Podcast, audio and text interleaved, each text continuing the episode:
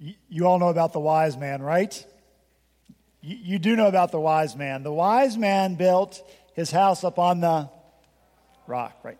The rains came down, the floods came up, and the wise man's house stood. The foolish man, you know about him, built his house upon the.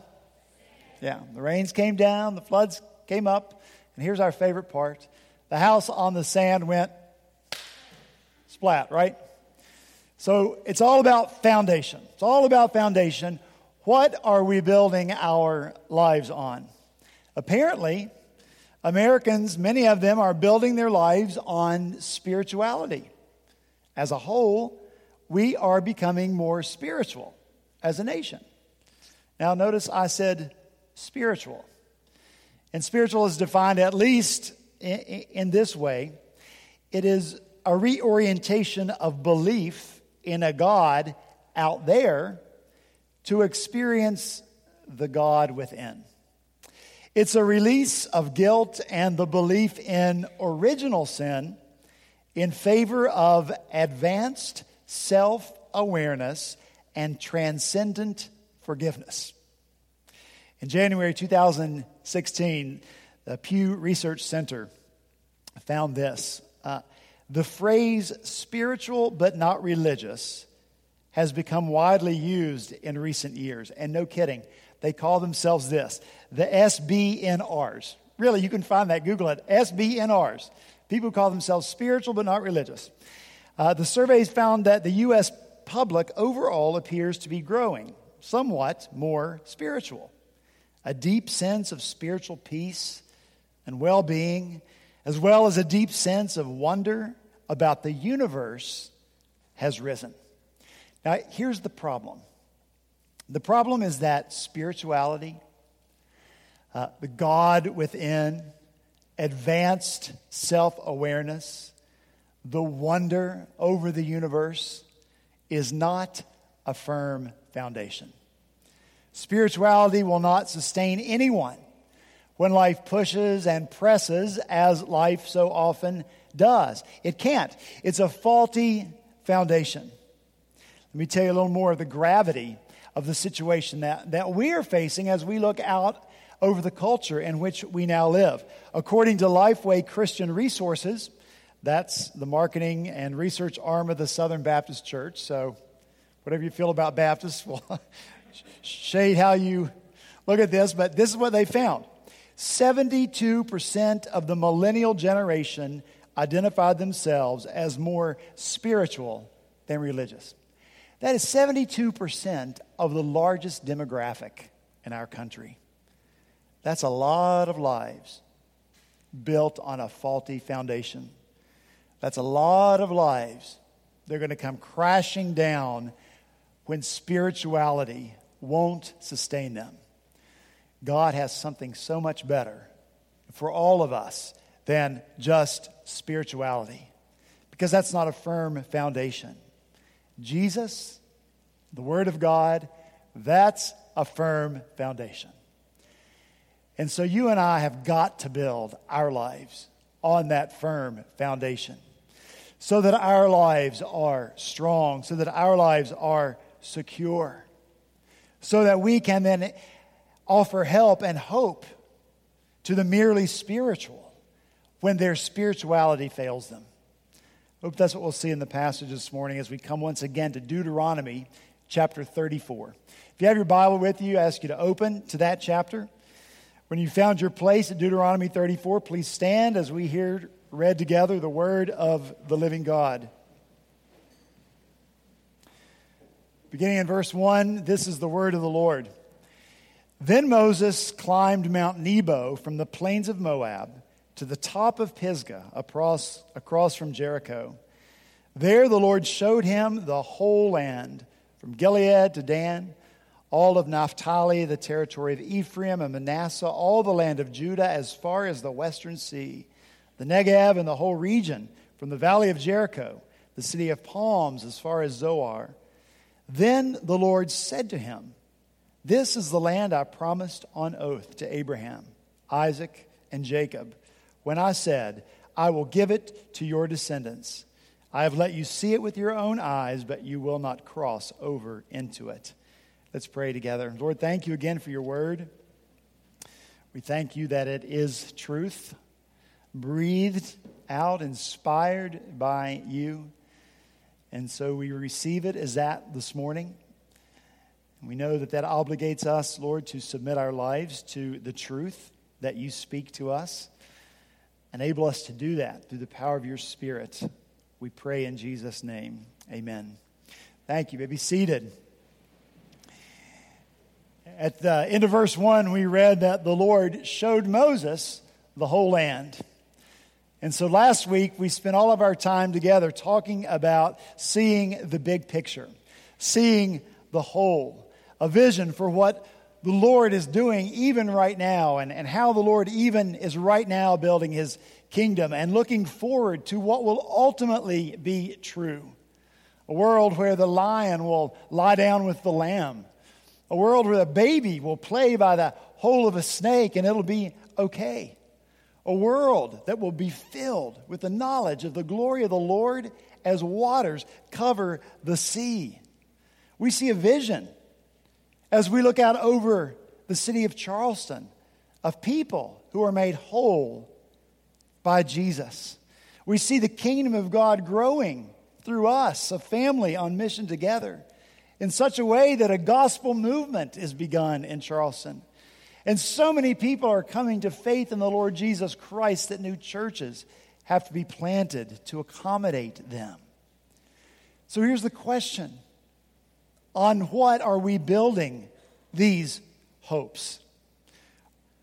Is it that they make us feel spiritual? Are they unfounded hopes, wishful thinking, built on sand? Or are these hopes solid and secure? Hopes that will stand when they are pressed upon or pushed upon? Look in verse 4. We answer this question, it says there, the Lord said to Moses. So follow this. Verse 1, the Lord showed Moses. Verse 4, the Lord said to Moses. The Lord shows and the Lord says. From the beginning of time, that's how God has operated in this world. God said, Let there be light. And then God showed, right? The sun, the moon, the stars. God says and God shows. God intends us to keep these two aspects of his character always connected. They complement one another. God showing and God saying so that we can come to a full understanding of God and enter into a relationship with Him. And so let's spend a minute or two talking about them. Okay? A minute or 20. Okay, a minute or 30, whatever.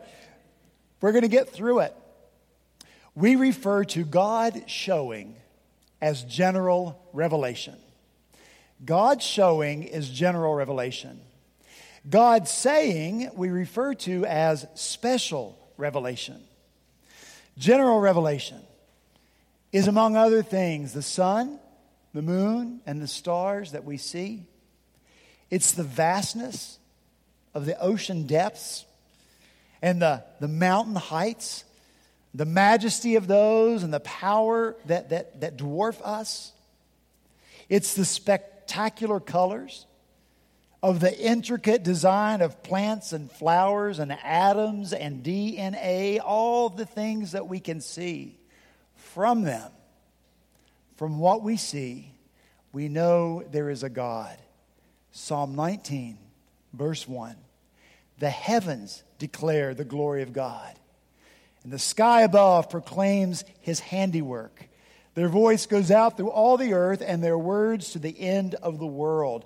No place exists where the general revelation of God, where God's showing, cannot be seen and experienced. The Apostle Paul puts it this way in Romans 1 For God's invisible attributes, namely his eternal power and divine nature, have been clearly perceived ever since the creation of the world in the things that have been made. All right. So, general, general revelation shows. And what it shows is good. God said it is good. It's a glorious reflection of God. But God decided that showing is not enough. The wonder of the universe may make us spiritual, but it's not enough. God and seeing Him in a sunset or seeing God, oh, as you walk along the beach.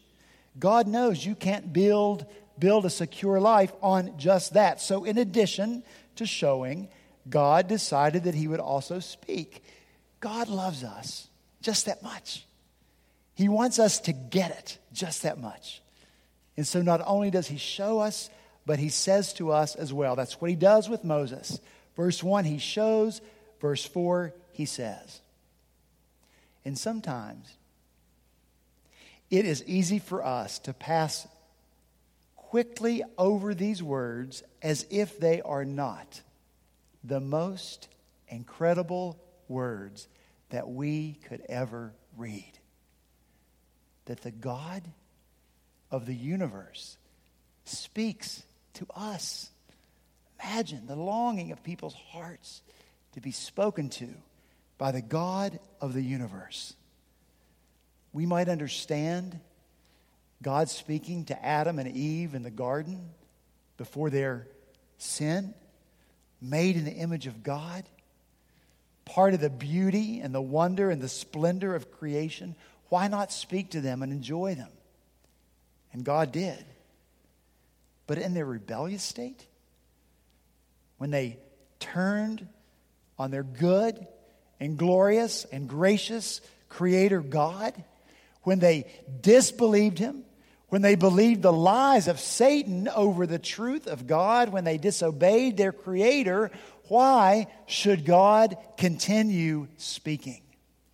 And I think that is one of the biggest why questions of all time.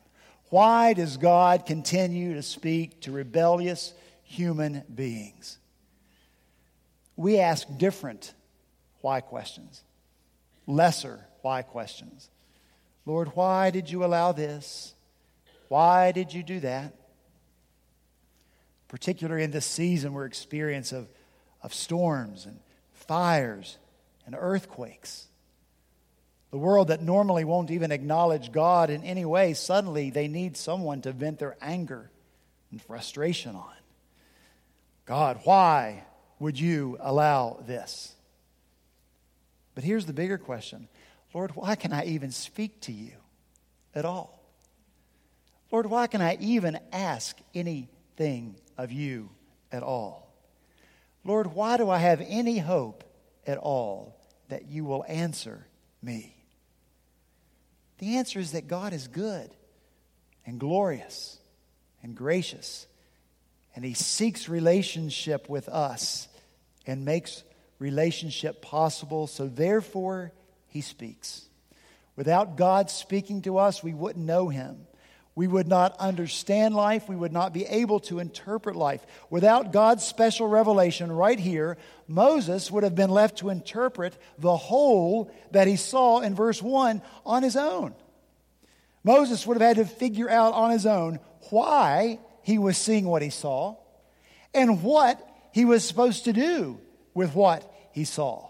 Now, look, what if Moses had a penchant for building?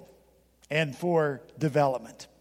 He might have looked out over this whole vision that God showed him and saw an exclusive, gated community filled with executive homes and tennis courts and swimming pools and golf courses. Yes, Lord, this is why I've seen this vision. This is what I am to do. Maybe Moses was more of a, a preservationist, loved the land. And so he looks out over the whole land. He says, oh, I see state parks everywhere. People can pass through and observe it. They can't live here. They can't destroy the beauty of this place. Yes, this is why you've shown me the promised land, Lord. This is what I am supposed to do. What if Moses were more the, the physical, athletic type? And he's looking out over the whole promised land and he sees uh, uh, stadiums and arenas and racetracks all over the place. Yes, Lord, this is why you've shown me the promised land. This is what I am to do. What if Moses had more of an interest in medicine and the healing arts? And so he looks out over the promised land and he sees hospitals everywhere. Maybe Moses is more of an intellectual. And he looks out and he sees, oh, this would be a, a, stupendous university setting. Multiple colleges with beautiful campuses all over the place. Yes, Lord, this is why you have shown me the promised land. This is what I am supposed to do. We could go on and on. I'll stop. We've had enough. I've had enough. We know how it goes when we're left to our own imaginations and our own feelings and our own impulses and our own desires, they don't always land us in a good or secure place. The good news is that God has not left us on our own to figure out things out in a way that makes sense to us or in a way that we want it to be. God has spoken to us through special revelation. He is the speaking God. And so it's no surprise that the God of special revelation, when he comes in person to communicate his truth, he comes to us as the Word, right? Jesus, described by John chapter 1. In the beginning was the Word, and the Word was with God, and the Word was God, and the Word became flesh and dwelt among us. God showed himself to us in the person of Jesus Christ, who is called the Word. And so God shows and God speaks. So it's good for us to slow down when we read a verse like this. Then the Lord said to Moses. The Lord said to Moses. The Lord said to Moses. The Lord said to Moses. Let it sink in and contemplate and meditate upon the reality that your God and my God is a God of special revelation who speaks to his people.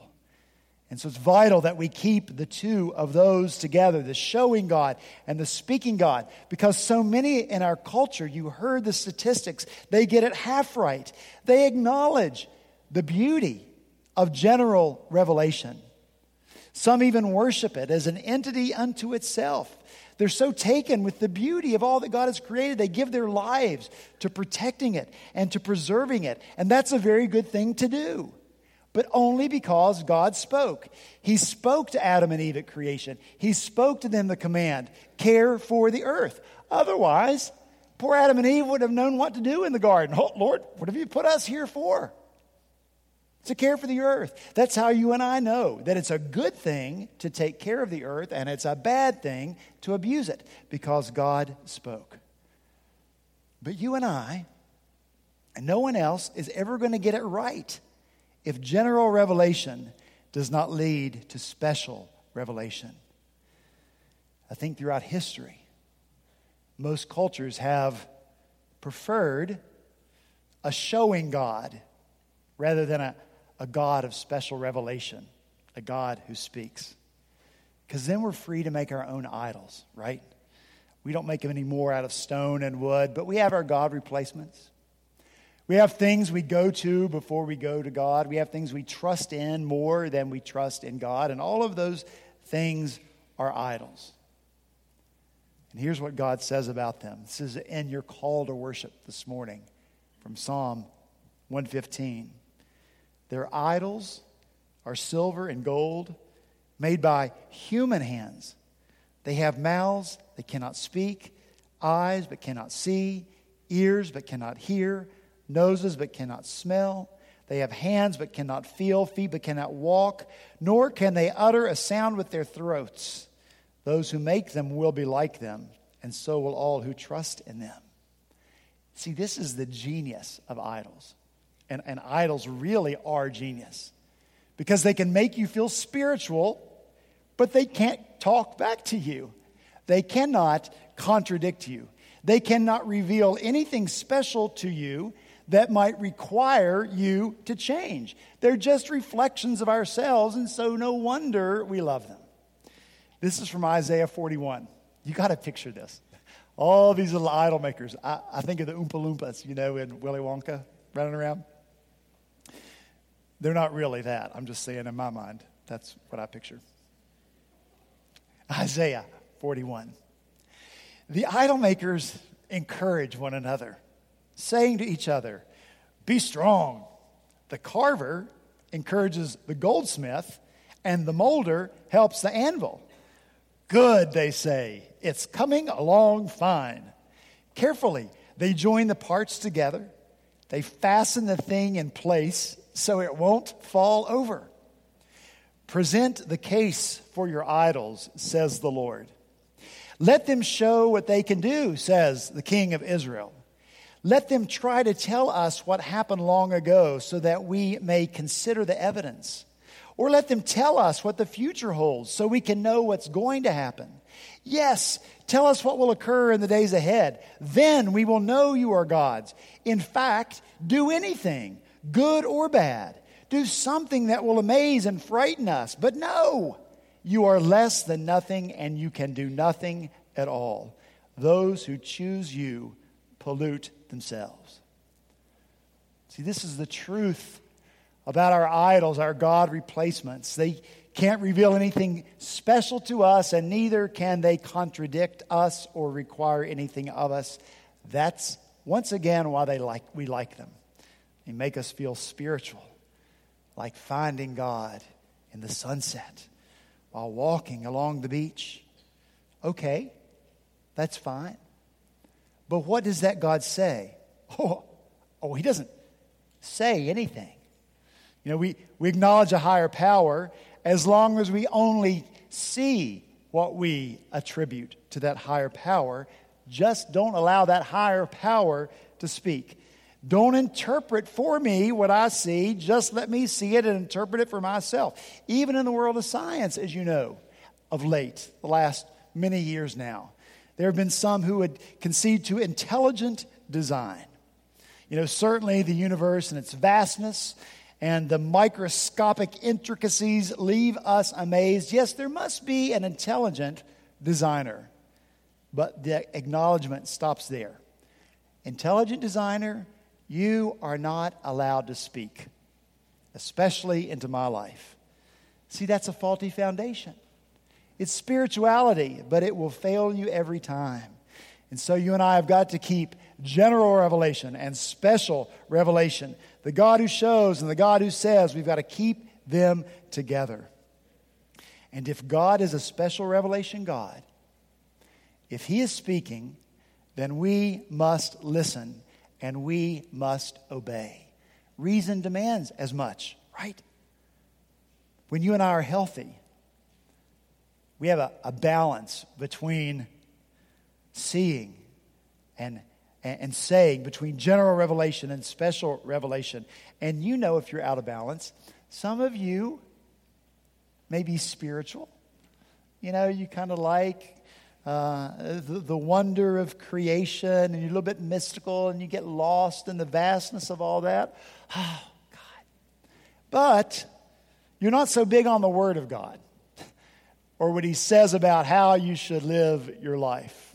Some of you, on the other hand, could be, you know, I don't know that you are, but maybe a little crusty.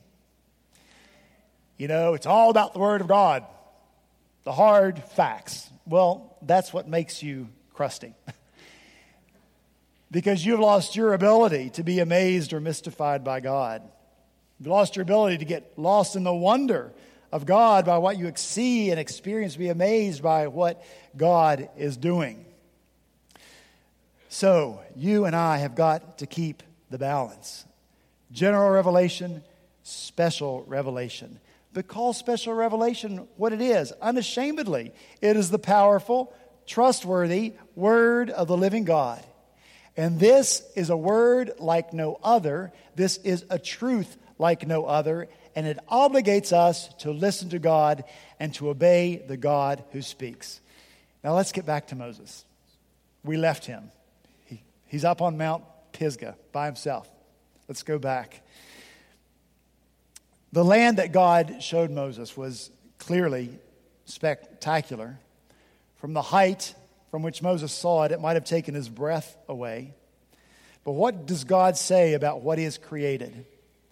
Verse 4 This is the land I promised on oath to Abraham and Isaac and Jacob. So you see what God's doing here, right? He is interpreting what Moses sees. What Moses is looking at, the wholeness of it is the fulfillment of God's spoken promise. Please notice that God does not say anything new here. God does not feel compelled to, to give a new twist to a new generation. All Moses gets is an old, unaltered promise, 500 years old. I will give you this land. That's always been God's promise. And God doesn't change. The promises of speaking God, of special revelation, they are the foundation for everything. And that's why God, why Moses knows what he's looking at when he sees the entire land. It's a fulfillment of the promise and the purpose of God. It's not a sports complex, a university campus, or a beautiful state park. It's a place where God's people are going to dwell, and He, their God, is going to bless them in that land. And from that land and from that place are going to radiate the blessing of God to all the nations of the world. That's the spoken promise. That's the spoken purpose of the unchanging God of special revelation. That's the plan that He's working out based on the promises and the Word of God, and that's what you and I have to build our lives on. The Word of God is our only firm foundation. So it's not okay for you to be spiritual. Do you understand that? It's not okay for your friends to be spiritual. They say to you, Oh, dude, I'm a spiritual person. That's not okay. It's not enough. When the God of the universe speaks, you've got to listen and you've got to obey. Listen to this counsel. This is from the great apostle, Peter. And you know Peter's story. He wavered a lot. He wavered between faith and fear. He loved Jesus so much. But when fear got a hold of him about what his faith might require, he denied Jesus. And even as the great apostle, preaching the gospel, Sometimes fear got a hold of him. People influenced him, made him ask, Is the gospel enough? Do we have to obey all the law in addition to the gospel? And Peter himself wavered. But in the end, faith wins for Peter. Because Peter is standing on and building his life on Christ and the promises of God. So here's what Peter writes 2 Peter 3. Dear friends, this is now my second letter to you.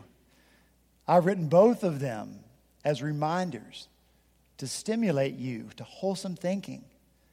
I want you to recall the words spoken in the past by the holy prophets and the command given by our Lord and Savior through your apostles. Clearly, Peter's emphasis here is on special revelation, the spoken word of God. It's all from the same God who has from the before the foundation of the world had the same purpose. So this is one story from beginning to end. It's consistent in all its parts. And that's why you and I can build our lives on the Word of God, recalling it, remembering the Word. It stimulates us to wholesome, right thinking. It's our foundation.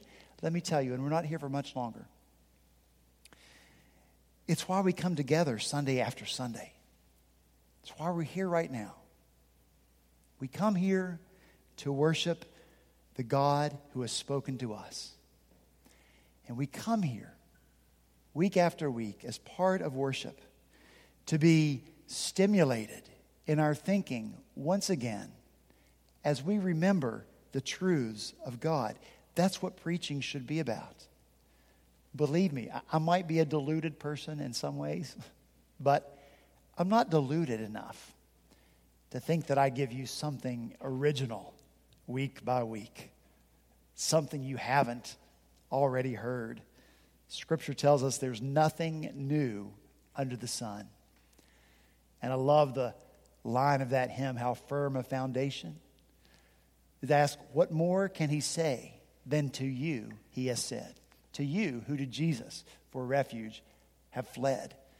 God doesn't need to say anything new to us. We don't need anything new. We don't need anything original. I will say this you better beware the teacher. You better beware the preacher who has that as a goal to present themselves as an original thinker. No, we just need to remember the ancient words. Remember the promises already made. Remember, Peter says, remember, be reoriented by them, be refreshed by them. Use them as the foundation upon which you build your life. And now I've saved the best for last. This is the best.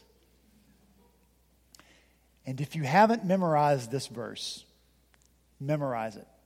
Here's the reference 2 Corinthians 1 20. 2 Corinthians chapter 1, verse 20.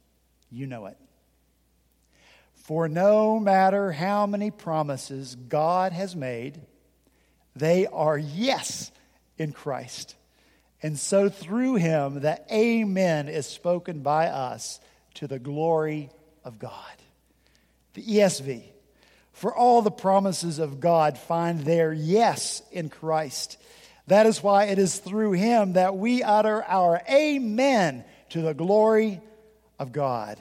And the New Living Translation. For all of God's promises have been fulfilled in Christ with the resounding what? Yes. And through Christ our what? Amen ascends to the glory of God. All that to say. Special revelation God has fulfilled every promise he has ever made in Jesus. So, if you are not following Jesus, if you are not abiding in Jesus, your life is not on a firm foundation. And that's the truth. The God who created all that is and promised all that he has promised says that everything he has done finds its completeness and fullness in Christ alone. No wonder we sing to Jesus. No wonder we sing of our Redeemer. Was this in your bulletin? Was this in your bulletin today? Look at it. Get it out. This is so amazing. Look at the front page, the very bottom corner. Do you have it out? Look what it says. Queen Elizabeth honors hymn writer Keith Getty. Do you see that part? Her Majesty Queen Elizabeth II honored hymn writer Keith Getty as an officer of the Order of the British Empire. The award recognizes Getty for his contribution to music and modern hymn writing. It's the first time the award has been given to an individual in the world of contemporary church music.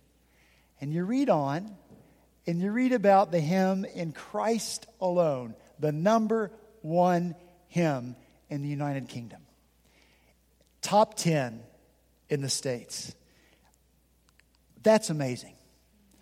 I think God is doing something here because people are singing in Christ alone, my hope is found. He is my light, He is my strength, He is my song. This cornerstone, this solid ground, firm through the fiercest storm, here in the love of Christ I stand. I think that God is making it so that this song resonates deeply with so many people because Christ alone fills a longing and a void left by spirituality. And Christ alone offers a security that a God within or advanced self awareness can never offer. And so, in Christ alone, you must build your life. In Christ alone, the one who fills everything in every way. In Christ alone, the one who fill, fulfills every promise of the one and only true and living God. Build your life on Him, the solid rock, the Lord Jesus Christ, and offer Him to others, especially the spiritual. Let's pray. Father in heaven, thank you. Thank you that you it's who you are as God, to be a God who shows and a God who speaks, a God of general revelation and a God of special revelation. You make it so that everyone, according to your word, is without excuse. We can look at what we see and know there is a God. And then, Lord, if we are faithful to listen, you speak to us. You define yourself to us. You display yourself before us, the kind of God you are, a God of all glory and grace and goodness and greatness. And so we thank you, Lord, that we can both see and we can hear. So, Father, I pray that you would help us keep these two together. What amazing transformation will come to our life if we just live every day, Lord, in amazement and awe of who you are. As we go outside, as we look at creation, think, wow Lord, you created all this. If we're just amazed at the, at the mysterious and amazing things that you do around us, wow, Lord, you do these things, we can see them. But Lord, that we're equally amazed as well by the truth that you speak to us through your word. Lord, such a firm foundation you have given us. If we are like the wise man and build our house on the rock, that rock is Jesus. That's you, the Word of the living God. Help us build our lives on it. And Lord, break our hearts for those around us who are spiritual, apparently, so many of them all around. Lord, help us not to take it as an excuse or a way out. Oh, well, they said they're spiritual. Lord, cause us to probe and to dig and to cause them to define for us what they mean by spirituality. So we can add to that definition, Lord, a complete understanding as we speak to them the good news of the gospel of Jesus Christ. Father, thank you for all these things. Continue to speak to us through your word. Continue to amaze us by what you do as we build every hope on Christ alone, in whose name we pray. Amen.